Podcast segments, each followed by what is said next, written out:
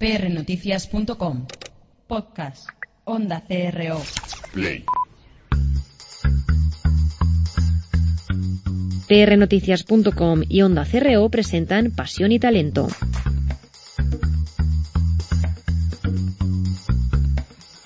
Si ayuda a una sola persona a tener esperanza, no habré vivido en vano. Martin Luther King.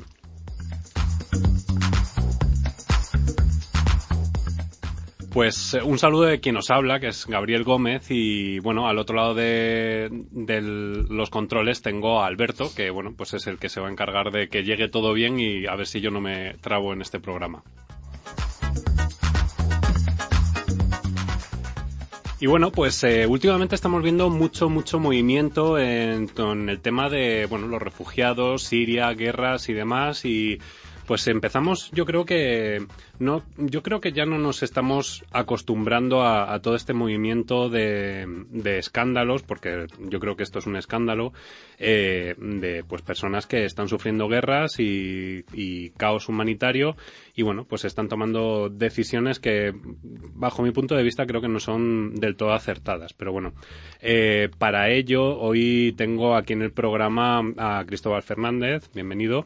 Muchas gracias, encantado. Luis Miguel, que vuelve por aquí, ¿cómo estás? Buenas tardes, encantado. Y a Karim, que vuelve y ahora se nos ha afeitado. El problema de la radio es que no le vemos, ¿no? Entonces yo ahora, antes de empezar el programa, le he dicho, joder, pues si es que la última vez que te vimos te acabas de casar, y me he hecho en serio. Y le he dicho, no, es una broma, pero bueno, ¿qué tal? ¿Qué tal? Es rejuvenecido. Sí, no, es que parece que te has metido en la cámara del tiempo, ¿eh? Es verdad, sí, claro. Sí. Bueno, pues si os parece, vamos a tratar un tema que, bueno, pues en Pasión y Talento tenemos temas muy específicos. Esos temas específicos, pues unos son de trabajo, de empleo. Hemos estado pues y siempre buscando la última tendencia o las últimas novedades, también las cosas más tradicionales, pero bueno, intentamos siempre innovar. Y en este caso, pues bueno, vamos a tocar otro tema que tiene que ver algo con emociones.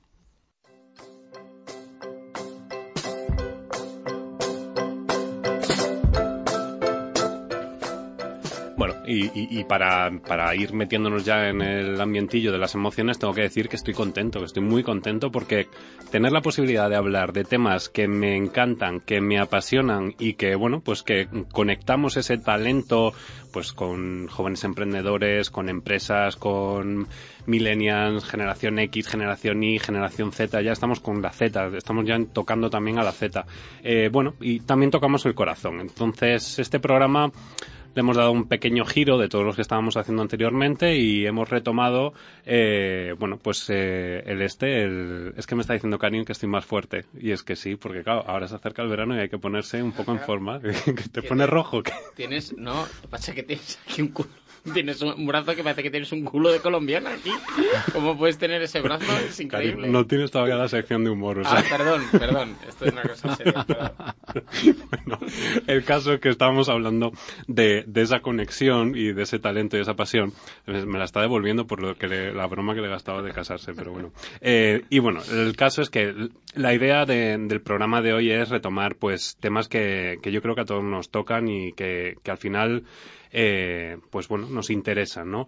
En este caso vamos a hablar también sobre un tema innovador, es decir, vamos a hablar hoy con David Camps, es el responsable de marketing y fundraising de la Fundación Vicente Ferrer, y bueno, pues con él y con el resto de colaboradores vamos a tratar, en principio vamos a tratar algo que acaban de lanzar hace poquito, pero también vamos a hablar un poco sobre la fundación, ¿no? Que me parece interesante y también me parece pues algo que hay que comunicar, ¿no? Y bueno, pues encima lo ha fomentado un español y bueno, dos españoles. Bienvenido, David, ¿cómo estás?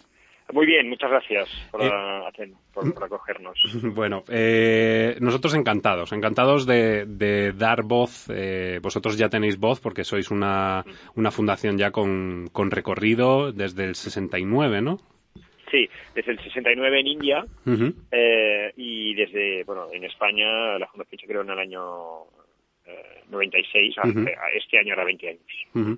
O sea que ya tenéis un recorrido amplio. Por aquí han pasado, sí. Pues Nepal Sonríe, por ejemplo, pues Nepal en ese caso es una ONG súper pequeñita y demás, que nos contaron un poco su experiencia, ¿no? Sobre el terreno y el trabajo que hacen en Nepal. Y era lo que yo les decía, o sea, que da igual, lo grande, lo pequeño que seas, el caso es hacer, ¿no? Es lo importante. No sé, casi que nos cuentes tú un poco, nos ubiques un poco en qué consiste la Fundación Vicente Ferrer, aunque yo creo que todos los oyentes la conocen. Y bueno, por aquí me interrumpirán el resto de colaboradores. Te presento que está por aquí Cristóbal Fernández, Luis Miguel y Karim. Karim a lo mejor te gasta alguna broma, pero bueno, también dice cosas serias. Estupendo. Qué fama, de verdad. Bueno, pues la fundación, a ver, cuando la impulsó Vicente Ferrer y Ana en India, tenía la voluntad y la misión de combatir la pobreza extrema en la zona rural donde estamos trabajando, en concreto en dos distritos muy grandes, en dos estados, en el estado de Andhra Pradesh y en el estado de Telangana, que en 5 distritos y en un radio de acción de casi 80.000 kilómetros cuadrados, trabajando en 3.200 pueblos y con una atención directa a 3 millones de personas en diferentes sectores y áreas temáticas. Trabajamos en sanidad, en hábitat, en educación, trabajamos con personas con discapacidad, con mujer y en desarrollo agrario y ecología. Y todo esto transversalmente.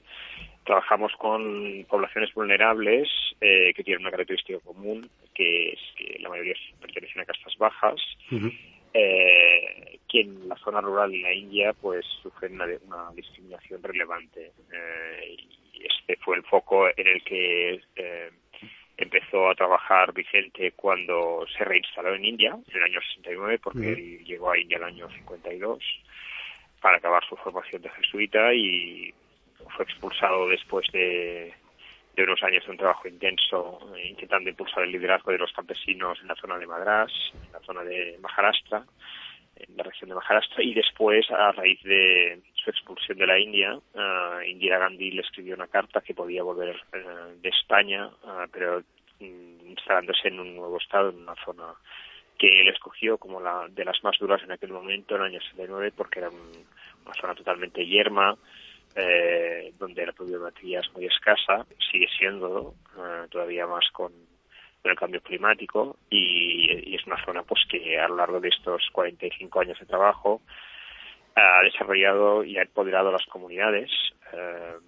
haciendo que ellos mismos sean protagonistas de su transformación social. Este es un poco el enfoque del trabajo. David, también tenemos un cuarto colaborador, es Guillem Recoloms, que este te pilla un poco más cerca. Este está por aquí, por tu tierra. Guillem, ¿cómo estás?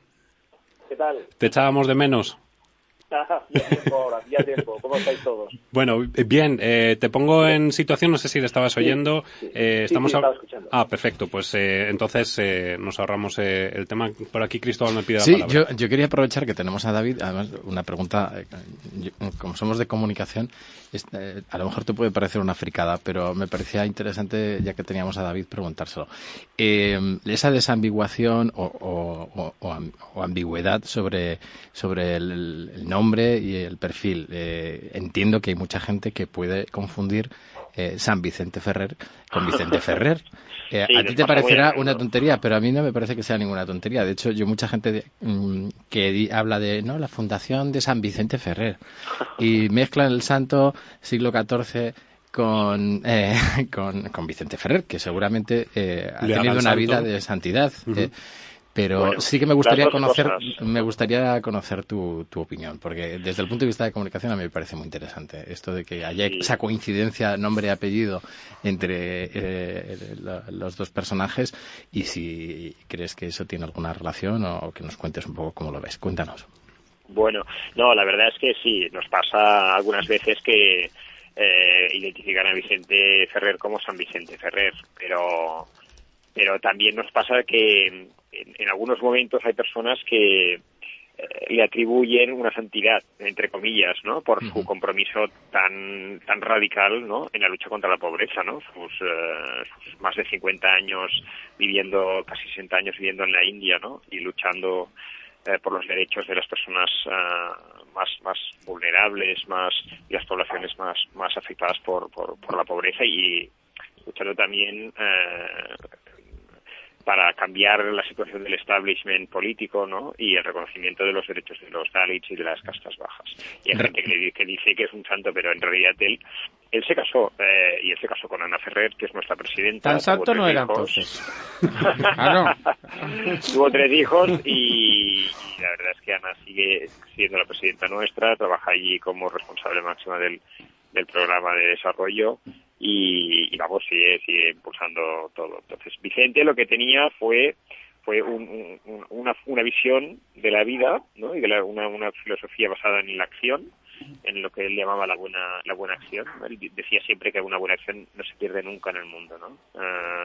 Y esta transmisión del potencial de generosidad que todo ser humano tiene, pues era, dijéramos, un timón para él, ¿no? En cualquier momento te hacía sentir la posibilidad de cambio, ¿no? La posibilidad de cualquier gesto que podemos hacer todos en bien del otro, indistintamente sea en India o en cualquier otro lugar.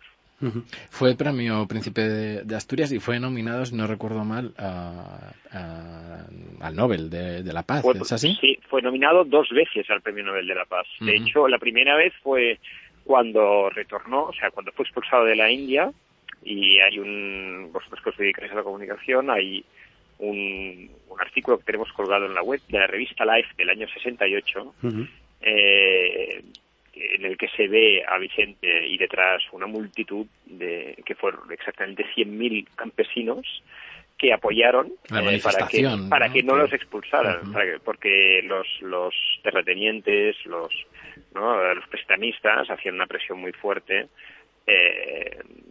para expulsarle del país porque estaba intentando empoderar a las poblaciones o a los campesinos, ¿no? Y que no dependieran del préstamo, que dependieran de su propio trabajo y de sus medios, de los medios que les daba el vender las cosechas y tal, ¿no? Entonces hay un reportaje muy interesante del Life explicando esto, y a raíz de esto pues un par de norteamericanos se interesaron y impulsaron una candidatura al Premio Nobel. Esto fue la primera vez. La segunda fue en el año 2002, en el que pues parecía que había una oportunidad de hacerlo y que tenían pues posibilidades, y se intentó impulsar, lo que pasa que al final no prosperó, porque además tenía un cierto riesgo, ¿no? Era un blanco en India, y aunque llevaba muchos años y ya había mucho reconocimiento de su labor, pues corría un cierto riesgo, ¿no?,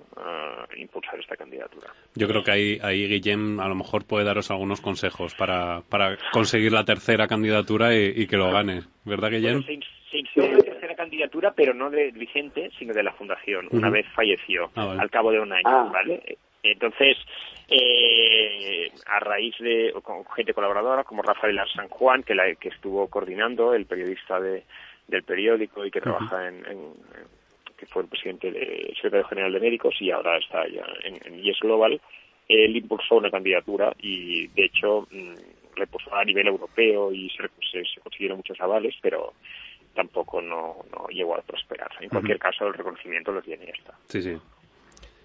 Pues, no sé, ¿queréis hacerle alguna pregunta? Si queréis, podemos hablar también, aparte de las actuaciones que hacéis habitualmente, David, me gustaría hablar de algo pues que acabáis de lanzar recientemente y que me parece muy innovador. Aquí estamos todos en las redes sociales y, bueno, vosotros no os habéis quedado atrás. Muchas empresas, aquí además lo hablamos, empresas tradicionales, pues todavía lo de tener un perfil en Twitter y tal, como que les da un escalofrío y les recorre, bueno, se ponen a hacer crucifijos y demás. Y vosotros no, vosotros os habéis lanzado de lleno en el mundo 2.0 y bueno, cuéntanos un poquito cuál es la última estrategia que tenéis, o bueno, no estrategia, sino... Y primero de todo, felicitaros por lo que habéis hecho. Ahora lo explicarás, pero felicidades, gracias, ya de antemano. Bueno, tenemos mucho por recorrer, A ver, la iniciativa sale de un colaborador nuestro que se llama Alex López, ¿vale? Que es que trabaja en Sartia y es uno de los 20... de los top 20 mundial influencers en social selling. Y entonces él colabora con nosotros y juntos hemos lanzado esta iniciativa que tiene como objetivo hacer que personas de cualquier perfil ¿vale? Puedan franquiciar contenidos de nuestra web o contenidos de campañas, entrevistas, artículos, reportajes y iniciativas que lanzamos en la web a través de sus redes sociales, ¿vale? Es decir, cualquier persona tiene una identidad digital cada vez más marcada, y entonces no podíamos, nos parecía que era una oportunidad no desaprovecharla, ¿no? Claro.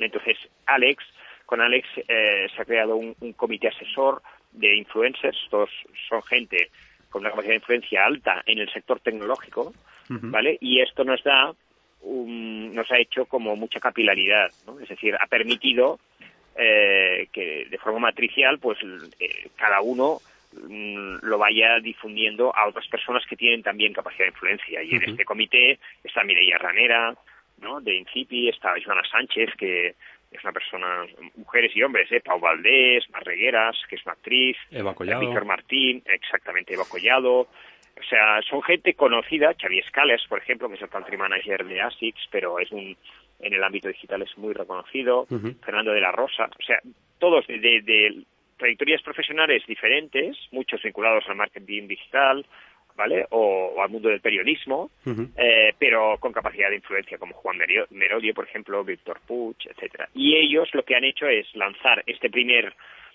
primeros contenidos en sus redes, a través de Twitter sobre todo y de Facebook. Estos contenidos los han sacado, los hemos puesto en una página específica que se llama fundacionvicenteferrer.org/voluntariado digital, y hemos colgado pues entrevistas a beneficiarios nuestros,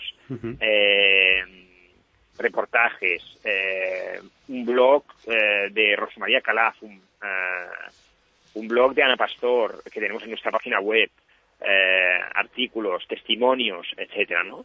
Y aquí también hemos puesto un reto, ¿no?, de conseguir pues 300 colaboradoras nuevos para el programa de Mujer a Mujer, que es un programa que permite que una mujer española pueda, a través de 9 euros al mes durante 7 años, apoyar un grupo de mujeres indias que están asociadas a través de los Sangams, unas asociaciones que lo que hacen es ayuda mutua y desarrollan pequeños micronegocios como un kiosco, como tener 3 corderos para mejorar la economía doméstica, y comprarse una búfala y vender la leche, y tienen estos pequeños micronegocios cambian la vida de forma muy sustancial, porque les permite ahorrar, especialmente en un contexto en que las cosechas son muy escasas, a veces solo hay 1 o 2 cosechas. Pensar que estamos hablando de campesinos que pueden cobrar entre 60 y 80 rupias al día, que esto al cambio pues es 1 euro y pico, ¿vale?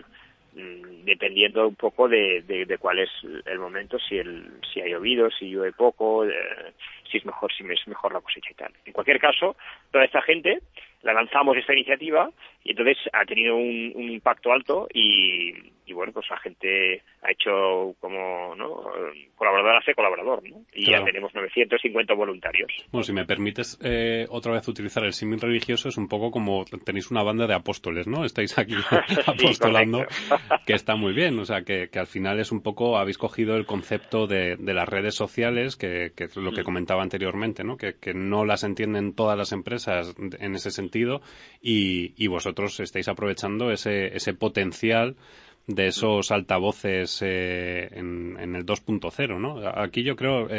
sí, Luis Miguel me pide la palabra, o sea que yo reparto por aquí. Nada, en primer lugar, pues daros la enhorabuena por la iniciativa. Me parece excelente en el sentido de dar visibilidad a los proyectos en los que trabajáis. Y me gustaría saber 2 cositas muy vinculadas con el ámbito de la comunicación, del que provengo. En primer lugar, ¿cuánto tiempo lleváis trabajando en este proyecto? Y en segundo, desde mi punto de vista, si lo veis más como una apuesta por el medio y largo plazo en cuanto a la visibilidad de la propia fundación, o si lo valoráis más como apoyo a proyectos concretos que quizá pudiera ser, en la medida en que coordinéis las campañas, pues quizá la posibilidad de tener más fuerza a corto plazo en determinados aspectos concretos y no tanto en cuanto a la imagen pública o la reputación de la propia fundación. Pues yo creo que cubren los dos objetivos. Por una parte, nos permite generar notoriedad y reconocimiento, o sea, y contribuye. Nosotros, para entendernos, estamos entre las 15 ONGs en ranking de notoriedad espontánea, ¿vale? Y también sugerida, y acorde a un estudio que hace cada 2 años la Asociación Española de Fundraising. Y aparte de la notoriedad y el reconocimiento, lo que nos interesa sobre todo es conseguir complicidad de la ciudadanía. Y esa complicidad significa apoyo económico, significa apoyo en voluntariado, significa que la gente viaje a Nantapur, porque tenemos una logística que lo permite, y vean lo que estamos haciendo, que nuestros colaboradores también lo vean y vuelvan y se hagan embajadores al 100%. Entonces, es una apuesta a largo plazo en la que creemos que la gente, si somos capaces de generar un marco de relación estable y los cuidamos y les damos cariño a estos voluntarios y voluntarias digitales, nos permitirá que vayan franquiciando, vayan impulsando y comunicando y difundiendo nuestros contenidos, y también, por ende, por extensión, conseguir colaboradores, ¿no? Uh-huh. Que es también nuestra finalidad. Guillem, que no te oigo. y además no, te tienes que ir en breve, ¿no? La verdad, me he conectado más para escuchar hoy que para hablar, porque es muy interesante lo que está comentando. La iniciativa es brutal. Yo tengo que reconocer que me he hecho, hace muchos días que la tenía en la agenda y me he hecho hoy mismo he empezado a compartir ya alguna información, concretamente sobre el tema de autoestima como motor de la transformación. Pero es que me parece genial, bueno, viniendo de Alex, no podía ser de otra manera, pero bueno, yo con mi pequeña modestia, porque no soy ni mucho menos, no entraría dentro de este grupo de super cracks mediáticos, pero bueno, dentro de mi pequeña modestia sí que es verdad que tengo mi pequeño núcleo de seguidores, y lo que sí que me parece sobre todo que es no solo la innovación, sino que es la humanización de algo que está pasando muy lejos de nosotros, es lo que estaba explicando, ¿no? Algo que está pasando muy lejos, que sentimos tan lejano a nosotros, y que por fin lo veamos de una manera más cercana gracias a personas que están al lado nuestro cada día, ¿no? Uh-huh. Y hoy en día quien está más cerca nuestro son las personas que están en los social media, ¿no? En los medios digitales, sobre todo aquellas personas que tienen un poder mayor de influencia, pues por lo que explican, por la manera como comunican, o sencillamente por la manera como son, que muchas veces son una combinación de las tres cosas, ¿no? O sea que, francamente, me parece una excelente iniciativa. No puedo hacer más que unirme, y ya lo he hecho muy recientemente, y ser uno de los principales difusores. Y encima acabo de encontrar un post mío de 2010 que se titula ¿De qué manera creas valor?, en mi blog, que hablo precisamente de la figura de Vicente Ferrer, que destacaba por sus fuertes valores personales, que lo estoy actualizando un poco con esta figura nueva de voluntarios digitales para que la gente se anime.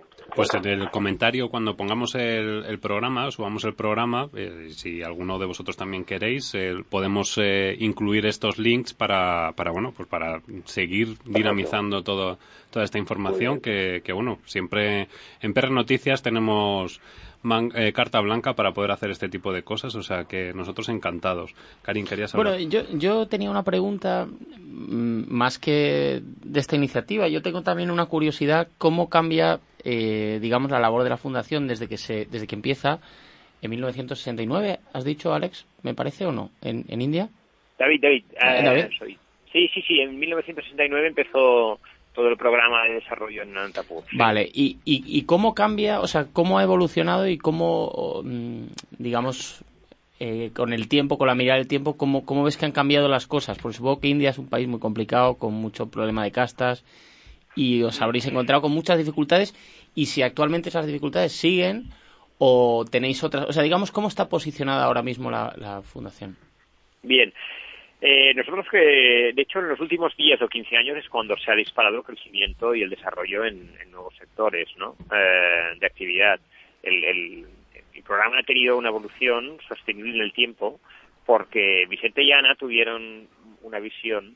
Vicente era visionario, tenía una visión ilimitada, quería todo a lo grande, ¿vale? Y tenía una visión de la vida basada en esta acción, ¿no? En la acción, es decir, no podemos quedarnos parados mirando a los pobres como fallecen, como sus derechos son pisoteados, sino vayamos a trabajar ya, sin pararnos, ¿vale? No grandes teorías sobre la cooperación, sino ya, delante tuyo tienes 10 personas que son pobres, pues vamos a trabajar con ellos, ¿vale?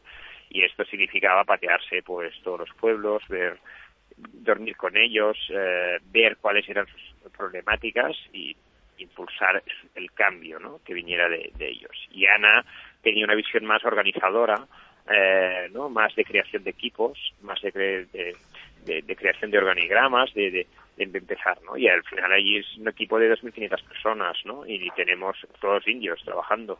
Y claro, es tan grande en radio de acción, pues necesitas mucho equipo. Aparte tenemos voluntariado y tenemos algunos cooperantes expatriados nuestros que tienen unas especialidades muy concretas que allí hacen una labor de formación de formadores para entender, ¿no?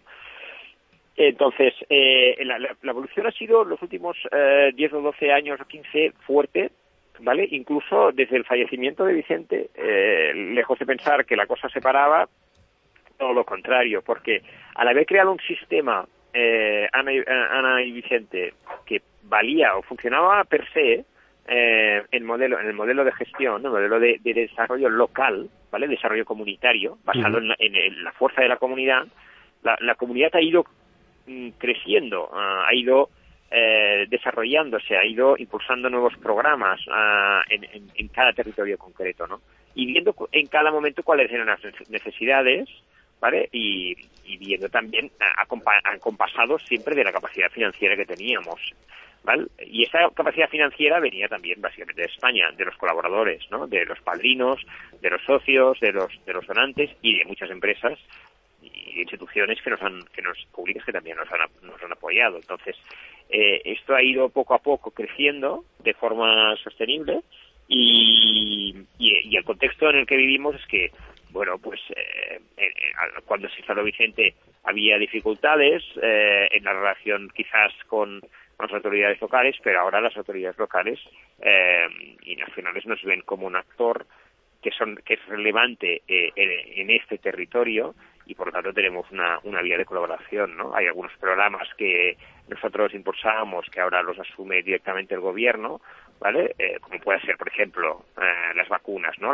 Algunas vacunaciones, las vacunas nosotros ya no intervenimos porque es el gobierno quien ya está proporcionando las vacunas, ¿no? Y poco a poco vamos en esta línea viendo, bueno, pues el resto de los actores que hay en el territorio, cómo podemos colaborar con ellos también, organizaciones más locales o, bueno, pues evidentemente las municipalidades, los ayuntamientos, el estado de Andhra Pradesh, etcétera. Sí. Qué bueno. Yo quería volver al voluntariado digital para quien nos esté escuchando, David. ¿Qué hay que hacer? ¿Cómo se participa? ¿Está todo en la web? Cuéntanos ¿qué hay que hacer? En relación al voluntariado digital, os podéis sumar, es muy fácil. Vais a esta web que os he dado, que es fundacionvicenteferrer.org/voluntariado digital. Pues ya, ¿vale?, estamos ahí. ¿Qué hacemos ahí cuando entramos en la página web? Y aquí os sumáis, ¿vale? Hay una parte que pone súmate y hay un formulario, ponéis vuestro nombre y apellido y correo electrónico, solo os pedimos esto y si queréis nos podéis dar más datos y a partir de aquí podéis empezar a redifundir los contenidos que tenemos colgados en esta página, ¿no? Y cualquiera puede ser un voluntario. Cualquiera, hombre, ya te digo, tenemos 950 personas y esperamos en 10 días llegar a los 1.000. Por tanto, cualquier persona que tenga una identidad digital, es igual, da igual que 200, 20 seguidores. Claro, es igual de sean 200 followers como tengan 2000, tanto da. Lo importante es que seamos muchos en este barco. Compartan la información. Correcto. Esto es importante. Muy bien.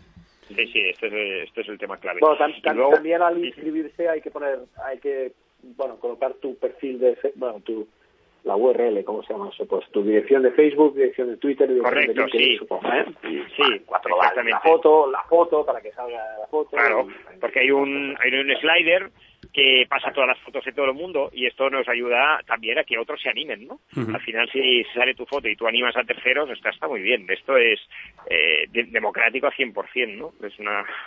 Bueno, tenemos embajadoras de todos los tipos. Esto es genial porque la gente se une al entorno de una identidad, ¿no? Que es Fundación Vicente Ferrer, que es todo nuestro trabajo. Uh-huh. David, estuvimos hablando porque voy a dar paso a Karim, a su sección, que le veo aquí, que está con ganas y demás. Estuvimos hablando con María Manzano de Liderazgo, con el trabajo que hicieron con vosotros, haciendo coaching grupal con vosotros, con la Fundación Vicente Ferrer allí en la India. Y nos contaban un poco la situación, ¿no? De bueno, pues todo lo que se habían encontrado y cómo habían agradecido, ¿no? El acercar el coaching a bueno, pues a personas que en este caso, pues las mujeres tienen una situación bastante diferente a lo que entendemos en Occidente y bueno, tienen que estar en una continua lucha. Y hablando de eso, de coaching, vamos a dejar que Karim hable en su sección sobre coaching, ¿verdad, Karim? Efectivamente. Pues un segundito, bueno, porque vamos a hacer que los músicos toquen. Vamos allá.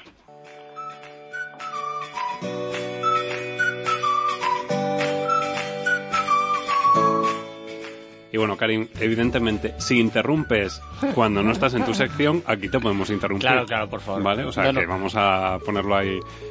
Creo que Guillem se nos ha marchado. Me pueden hasta colgar. Entonces, fíjate que... ¿Ves? No tiene mucho éxito tu sección. Así que, bueno, a ver lo que haces. Y ahora, tú, David, en cuanto quieras, interrumpes, sin ningún problema. Vale. O sea, estás en casa.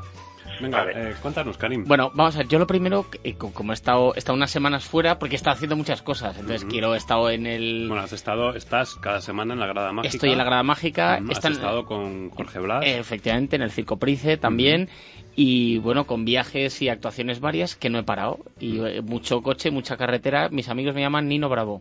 Ah, yo pensaba que era Piqué. No, Nino Bravo, me dice que me voy a dejar la vida en la carretera. Y digo, no, pero esto tampoco es. Ya. Y luego, además, sumando todo esto, estoy haciendo una formación de coaching ejecutivo. O sea, me estoy formando como coach. Entonces, claro, hay un gran problema del coach, que no hay comunicación. Es decir, la gente no sabe lo que es el coach, por tanto, lo malinterpreta. Uh-huh. ¿Vale? Porque yo a todos los amigos que tengo... Tenemos muchos oyentes que son coach, o sea... Claro, pero no... Bueno, pero quiero decir...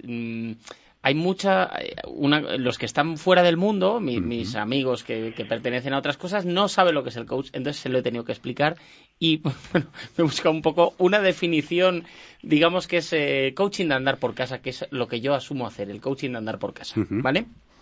Primero, una norma del coaching básica y primordial, tú cuando haces coaching, porque, claro, yo me estoy formando, pero me tengo que coachiconalizar. A ti mismo. Exactamente, bueno, o sea, me lo tienen que hacer. Y una de las primeras cosas es que las sesiones son confidenciales.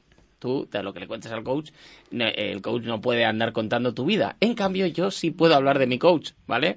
O sea, yo le puedo contaros cosas de él porque yo... cuando tú eres coachee, porque es coach y coachee. Efectivamente, ¿no? Vale. Coachan al coachee. Muy bien, tú veo que no has hecho la formación, pero estás rodeado de coaches todo el día, sí, lo que te ni sabía. ¿Y qué te dicen? ¿Qué sientes? Y te dan abrazos y cosas de estas, ¿no? Sí. Vale, bueno, me parece muy bien. Yo lo de los abrazos es lo que más me gusta del coaching. No, y hay una cosa, te voy a decir, y esto me voy a meter, sí. Y espero que no me esté escuchando mi prima, favor, pero mi prima también está haciendo el tema del coaching, ¿no? Y hace poco quedé con ella y ahora todos son creencias limitantes. ¿Ah, sí? Eso te gusta, ¿verdad? No, bueno... Porque no sé por qué cuando empezáis a estudiar, empezáis a utilizar todo el rato los mismos términos. Los que ya llevan un tiempo ya lo abandonan. Me estás poniendo cara de que sí. No, yo te voy a decir una cosa. Yo cuando salgo de clase salgo de la secta. Es decir, además yo hago bromas porque nosotros tenemos que... Hay un libro de cabecera que es de Echeverría, que es el coaching ontológico, ¿no? Entonces estamos todo el rato con este libro. Y el otro día la profesora estaba explicando una cosa y dobló la solapa. Digo, ¿pero qué estás haciendo? Digo, ten cuidado con la Biblia. Y entonces no entendieron nada porque no comprendía la broma y es verdad que abren el libro y es versículo 3, Echeverría dijo, bueno, mi coach le huele el aliento. Esto es una faena muy grande porque que a un coach le huela el aliento es un drama. O sea, os lo digo como ahí me voy a perder. ¿Estás hablando del que me está coachando? Sí, no, que no voy a decir nombres. No, seguro que no me está escuchando porque vale. No. Pero es verdad y es una faena y además... Es una cosa horrible para generar confianza, porque ¿cómo puede crear un tío un ámbito de confianza que le huele el aliento? Es muy complicado, ¿no? La confianza es una de las cosas más importantes en el coaching. Y otra cosa muy importante, para que nos entiendan todos, es que el coaching pretende lograr un objetivo mediante preguntas que el coach te hace, pero... Es decir, no puede decirte lo que tienes que hacer, no puede aconsejarte. Claro. Yo para eso ya tengo a mi mujer, que no es coach, y ya me dice todo el rato lo que tengo que hacer. Luego, Y que, claro, un coach no es un mentor, que esto en España, España está llena de mentores, que gente que te está diciendo todo el rato lo que tienes que hacer. O sea, que en España somos expertos en dar consejos, y como este tipo de gente que saben de todo, todo el rato, y opinan de cualquier tema. Yo les llamo gilimentors. Que ¿cómo le llamas? Gilimentors. Gilimentors. Gili de gilipollas y mentors de mentores. O sea, gilimentors. Es como una mezcla en la misma palabra, ¿no? Que la única condición para ser gilimentor es saber de todo. Y tienes mucho ganado si eres además hermano de tu mujer. ¿Vale? O sea, un cuñado es un gilimentor en toda medida. Luego, voy a contar la primera vez que a mí me han hecho coaching, que esto es una cosa que a mí me marcó. Yo recuerdo que fue en el instituto, tenía 13 años, y a mí me quedaron 3 asignaturas. Entonces mi madre inmediatamente se quitó la zapatilla, me dio un zapatillazo y a mí me entró la risa. Luego vino mi padre de trabajar y me hizo coaching. Y me dijo, ¿y tú qué piensas hacer con tu vida? ¿Qué quieres ser si no estudias? ¿Representante de polvorones? Entonces, con esa pregunta yo me fui a la habitación, me puse a llorar, y en la siguiente evaluación aprobé todo. O sea, mi padre fue el creador del coaching ontológico. Se llaman, preguntas poderosas. Efectivamente, o sea, mi padre hizo que yo aprobara, y en cambio cuando mi madre me dio con la zapatilla me entró la risa. Tú fíjate en lo que es el poder del coaching, es increíble, ¿eh? Mi padre además, quiero decir, inventó el coaching ontológico y el autostop. Porque mi padre, que actualmente tiene 78 años, se fue haciendo autostop a Berlín, con 18. O sea, antes no había datos de que existía el autostop. Bueno, luego, a ver, claro, cuento que es que me he saltado porque está aquí lo del autostop. Está muy bien. Karim, ¿ves? Es que estás perdiendo. No. Es que hay que traer el 3 en 1. No, has perdido fluidez. Mi padre, mi padre inventó otra cosa. Mi padre inventó otra cosa, que es la sopa de cocido con tallarines. Porque yo un día hice cocido en casa y entonces mi padre dijo, pues también no tiene fideos. Y entonces cogió un paquete de tallarines y echó los tallarines en la sopa. Entonces jodió los tallarines y la sopa, las dos cosas en uno. O sea, esto fue por culpa de la demencia senil, ¿no? Pero esto, el coaching, no, lo perdonaríamos porque es error creativo, ¿vale? Otro de los fundamentos del coaching es el poder del lenguaje. ¿Qué quiere decir esto? Que el lenguaje tiene poder, todo lo que decimos, o sea, como diría Echeverría, el ser se hace con la palabra, ¿vale? Si tú a un niño le dices, cuidado, que te puedes caer, niño, que te caes, al final el niño se agobia y se cae. O sea, no hay otra. El niño tú le estás predisponiendo negativamente, pero positivamente esto puede ocurrir también. Tú imagínate que tú tienes un objetivo. Yo tengo un objetivo, por ejemplo, irme a tener una cita con Scarlett Johansson, ¿no? Uh-huh. Entonces yo me predispongo positivamente, digo, voy a ir con Scarlett Johansson, y no funciona. O sea, yo he descubierto... Claro, es que tienes que poner el objetivo un poco más cerca. No, pero esto es una visión. O sea, quiero decir, hay diferencia entre visión y sueño, ¿no? Uh-huh. El sueño es irrealizable. Yo, si Scarlett Johansson me conociera, seguramente querría irse a cenar conmigo. Sí, no lo dudamos. Entonces, no es un sueño, lo que pasa que no tenemos la posibilidad. Si algún oyente tiene el teléfono de Scarlett, por favor que me lo pase. Bueno.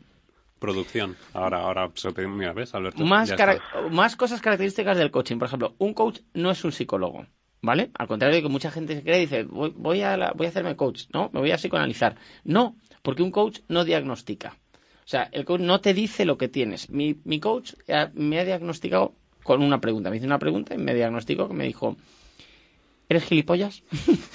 Entonces, te lo preguntó tu coach. Efectivamente, me diagnosticó haciéndome una pregunta, ¿vale? Luego, no te hace preguntas, el coach no te hace preguntas porque sea un cotilla, te hace preguntas porque quiere conseguir un objetivo. Y diréis, ¿y se consigue un objetivo con preguntas nada más? Sí, y con los 100 pavos que te cuesta cada sesión, porque eso también es una pasta, es una pasta. Luego, ¿y en qué se basa un coach para superar un problema si no es psicólogo? Puede ser que las personas tenemos una interpretación de la realidad que no siempre es la verdad absoluta, ¿vale? Esto es lo que te dice tu hermana de los juicios limitantes, ¿no? Y lo importante no es el mundo que te rodea, sino cómo tú interpretas ese mundo. Es decir, cómo interpretamos nosotros la realidad. Y cuando el coach termina la sesión, lo que hace es pedirte feedback. Y el feedback, para los de la ESO, es tu opinión. ¿eh? Una cosa que yo, además, hay que diferenciar mucho entre dar opinión y lo que yo llamo también que son los sincerinazis, que son esta gente que son genocidas de la sinceridad, que continuamente te están dando opinión de todo. Con mi abuela: estás más gordo este año, ¿no? Digo, sí, abuela, tú estás más vieja también, ¿no? Claro, que es todo el mundo esta gente que te da... Mi mujer es otra sincerinazi. Por ejemplo, mi mujer tiene una amiga que le dice: qué bien te queda el negro. Claro, como estás gordita, se te disimulan bien las chichas. Pues mi mujer es otra sincerinazi. Y luego lo de dar feedback, esto es un fenómeno muy de ahora. Esto toda la vida se ha llamado poner verde, ¿eh? En Asturias sería poner pingando. Esto es un término muy asturiano. Mi abuela, ya digo, es la mayor representante de los sincerinazis. Y luego, antes de irme, quiero daros un pequeño feedback. La verdad, lo haré al revés de como se hace habitualmente. Primero os daré un feedback negativo. Y bueno, el feedback negativo es que yo recomiendo que vayáis a ver espectáculos en vivo, en directo, y sobre todo que no los grabéis, porque hay mucha gente que ahora se va a ver espectáculos, graba con el móvil. Y lo sube a YouTube. Bueno, a mí que lo suba a YouTube me preocupa menos. Lo que me preocupa es que no los disfrute. Claro, ya, claro. Sí, eso es cierto. Estoy de acuerdo, estamos de acuerdo. Tú, cuando estás en un sitio, tienes que estar presente.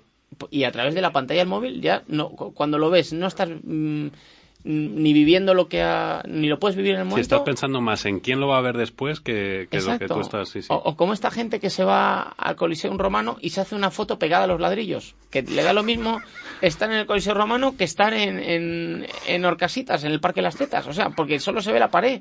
Es increíble, ¿no? Pues es que hay gente así. Y este es el negativo.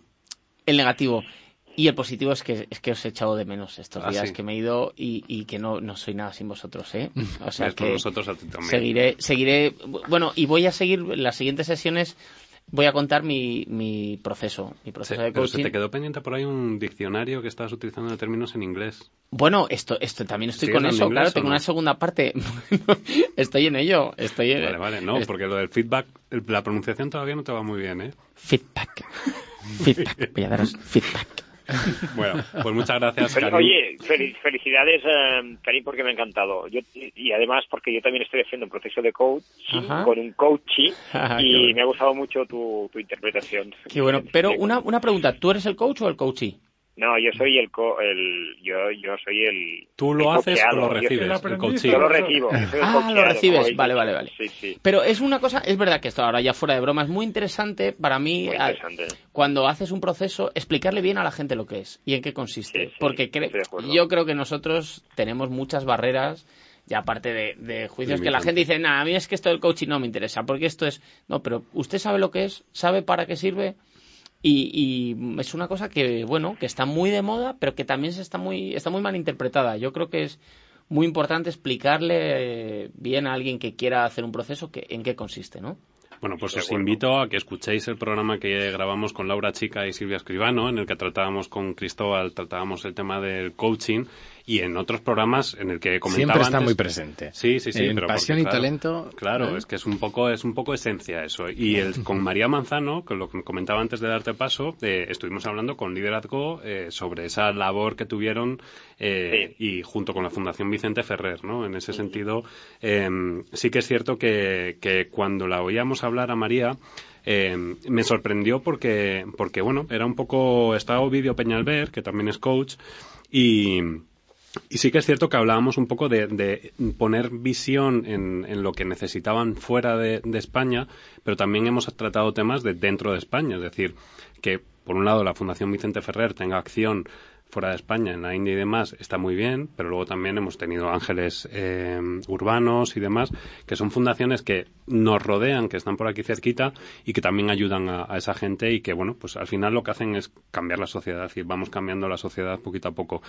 Yo ya voy a aprovechar, ya que estoy. Yo todas las veces que he colaborado en ONGs, fundaciones y todo eso, hay una cosa muy bonita, que es cierto. Yo estuve en Ecuador durante 2 semanas haciendo... Bueno, pues magia a un montón de grupos de... Bueno, lo puedo decir, ¿no? Para Ayuda en Acción. Fue con Ayuda en Acción y tal. Y la verdad que era maravilloso porque, claro, tú cuando... En realidad, si tú das dinero, pues el dinero o se lo gastan o lo malgastan o desaparece. Pero, claro, tú le regalas un juego de magia a una persona que no está acostumbrada a ver eso y le regalas un recuerdo para toda la vida. Y también es una responsabilidad, digamos, de formar espectadores para que esa gente... Quiero decir, porque a mí me ha pasado, yo cuando era niño, tenía 7 años, me hicieron un juego de magia que yo no he olvidado. Yo no he olvidado ni a la persona que me lo hizo, ni el juego que fue. Uh-huh. Entonces, yo estoy convencido que estos niños, que para ellos es algo nuevo, ya que no tienen tanto acceso a espectáculos, a televisión, a todo esto, cuando ven magia por primera vez, es una experiencia impagable. Claro. O sea, no hay... No lo olvidas. Yo lo recuerdo, con 5 años me sacaron una moneda de la oreja y llegué a casa diciendo, me han sacado una moneda de la oreja. Claro. No lo he olvidado y no lo he olvidado. Karim, recuerda cómo nos conocimos tú y yo. Efectivamente. Yo no lo he olvidado porque fue la primera vez que me hicieron magia. Pues imaginaos unos niños. ¿Verdad? Sí, claro, sí. Imaginaos unos niños que realmente tienen muchas dificultades en su vida y que no están acostumbrados pues a ver televisión, que no hay consolas, que no hay... O sea, que es algo vivo, del momento, la cara de esos niños es brutal. O sea, era una cosa increíble, es muy, muy gratificante. Y yo tengo un principio, cuando muchas fundaciones me llaman para colaborar con ellos y tal, digo, yo no tengo problema de colaborar desinteresadamente, pero siempre que sea para ese tipo de público. O sea, a mí me gusta actuar, digamos, para los afectados. Si hay afectados de cáncer, pues quiero actuar para los afectados de cáncer. Si hay para niños maltratados, para niños maltratados. Digamos, porque luego lo que son las galas más de etiqueta, que son necesarias también, yo lo que digo, yo nunca sé para dónde va, ¿no? O sea, te tienes que fiar, evidentemente, y está muy bien, pero a mí me gusta hacerle magia para quien va destinado ese... Sí que es cierto que en todo este tema del tercer sector que se llama, hay muchísimo control, hubo muchos escándalos antiguamente y por suerte en ese sentido casi todas las ONGs que están ahora mismo y todas las fundaciones tienen una regularización, corrígeme David, pero vamos, en principio todas las que estáis ahora mismo funcionando, todas tenéis que hacer una presentación en qué se ha gastado el dinero, dónde, cada partida, sí, correcto. Incluso... No sé si eso se tendría que aplicar en los ayuntamientos y comunidades autónomas, porque a lo mejor nos iría mucho mejor. Sí, entenderme un poco. Yo no es para nada desconfío, ¿eh? O sea, quiero decir, y he trabajado para muchas. No es una cuestión de desconfianza, pero creo que yo muchas veces... el público a lo mejor... Claro, el público. Yo he actuado pues para gente que bueno, sí, en fin, que a lo mejor son patronos o que tienen medios o que tienen dinero y les puede interesar más o menos. Pero tú cuando estás ahí haciendo una actuación... Uh-huh. Para gente realmente que no está, bueno, pues que su vida está un poco dificultada porque está enferma, porque tiene falta de recursos, por una serie de cosas, la labor que yo puedo hacer, porque para otras labores ya está otra gente, uh-huh. Para mí es actuar para ellos, porque a mí me da igual ir a un colegio, a un sitio, es decir... ¿No? ¿Me explica bien o no? Sí, perfectamente. Pues David, si te parece, para ya cerrar el programa, vamos a volver a hablar sobre ese proyecto que estáis, porque la idea era hablar sobre ese voluntariado digital, el proyecto de Mujer a Mujer, que es un poco ese problema que tienen en la India, que es una sociedad muy patriarcal, y bueno, vosotros estáis ahí luchando por fomentar esa igualdad de género en todos los ámbitos. Sí, correcto. Ya hace muchos años que trabajamos en género, ¿vale? Uh-huh. Y en la zona rural donde estamos, pues es una necesidad imperiosa que la mujer se reconozcan sus derechos y impulse su propio cambio, ¿no? Y entonces, uh-huh. A través de estas casi 8.000 asociaciones, más de 8.000 asociaciones de mujeres que tenemos repartidas, no lo que tenemos, sino que ellas mismas impulsan, ¿vale? Y que forma... es como una asociación típica, hay una tesorera, hay una secretaria, uh-huh. etcétera, impulsan un cambio y generan también un cierto liderazgo femenino y bueno, pues a lo largo de los años hemos visto cómo su capacidad de transformación y de cambio va facilitando pues una igualdad, ¿no? Uh-huh. Una igualdad con el hombre, ¿no?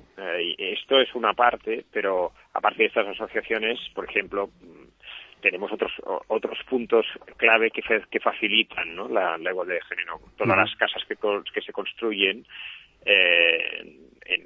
en el sector de vivienda van a nombre de la mujer. De esta forma, si el marido por cualquier razón se marcha de casa y quiere volver a la casa con otra mujer, pues no puede ser, porque la titularidad es de la esposa. Y esto da una garantía y una seguridad muy grande, sobre todo para los hijos también, ¿no? Claro. Hay otros aspectos en los que también se trabaja en la igualdad de género. En cada pueblo hay lo que llamamos un comité de desarrollo comunitario, un CDC, que lo forman 3 hombres y 3 mujeres que deciden cuáles son las prioridades en cada pueblo. Puede ser, por ejemplo, la construcción de una escuela de refuerzo, o puede ser pues un pequeño dispensario, o puede ser una infraestructura de un pozo, de un embalse, etcétera, ¿no? Entonces, estos pequeños cambios que hacen o permiten que la mujer aflore, ¿vale? Y se reconozcan sus derechos y vaya cambiando y vaya empoderándose, pues es lo que poco a poco va haciendo mella, ¿no? Y esto es un tema de generaciones, ¿no? Nosotros veremos, Ana Ferrer siempre lo dice, ¿no? Cuando lo ha hecho en declaraciones hace pues 30 años o 20 años o 20 y pico años, no se podía dirigir a una mujer india, ¿no? Ella directamente. Se tenía que dirigir a través de su marido. Entonces esto, claro, aunque parece que es muy lejano, son 2 generaciones solo. Claro. Las generaciones en India son muy cortas porque las mujeres tienen hijos muy tempranamente, ¿no? Y entonces veremos cambios muy muy rápidos. Tanto porque la mujer quiere cambiar, ¿vale? Como porque también el proceso de globalización afecta, ¿no? Sí. Pues ese es el primer reto, ¿no? que tenemos los voluntarios digitales. Y si te parece, vamos a recordar la página web, porque no sé si tiene un guión medio o no. Eso ya. La página web de Mujer a Mujer es www.demujeramujer.es. De Mujer a Mujer, www.demujeramujer.es. Vale, perfecto. ¿Vale? Y ahí veréis los 2 documentales que grabamos en su día, allí directamente. El último fue en un programa de radio directamente con Ancha Suárcelo, que se hizo en directo desde India, con Silvia Bascal, con Ana María Llopis, la presidenta de Día, con Irene Cano, la presidenta de Facebook España, con Cristina Pardo, la periodista de La Sexta, ¿vale? Y como interlocutaron en un documental precioso que os animo a ver, la verdad. Y bueno, vuestro perfil en Twitter es fvicenteferrer, o @fvicenteferrer, y el hashtag para los que somos voluntarios digitales, hashtag FVFdigital, ¿verdad? Correcto, sí. Fenomenal. Y si no, también tenéis la fanpage, que también es una fanpage importante, con 200 y pico mil seguidores. Estamos muy contentos, 275.000, y vamos subiendo, y con un crecimiento además orgánico, porque la gente se va animando, y bueno, estamos trabajando, estamos en proceso de cambio nosotros también, o sea, vamos aprendiendo, o sea, somos aprendices, o sea, aunque tengamos bastantes fans, la verdad es que tenemos muchos to-do que hacer, que tenemos que mover más la bidireccionalidad, el diálogo, ¿vale? Pero estamos aprendiendo y estamos contentos. Pues nada, si necesitáis cualquier ayuda, por aquí tenemos a unos cuantos expertos, o sea, y Guillem no sé si está por ahí, creo que se marchó, pero si no, nos pedís ayuda y sin ningún problema, todos encantados en ayudaros. David, muchísimas gracias y gracias a vosotros, esperamos. Ha sido un placer. Pues esperamos que nos sigáis contando más avances, más novedades, y se agradece que seáis una ONG o una fundación, en este caso, pues con ese espíritu innovador y de transgresión, ¿no? Si se permite la palabra. Os esperamos otra vez en el programa. Un abrazo, David. Muchas gracias a todos los tertulianos, Karim. Enhorabuena y hasta la próxima.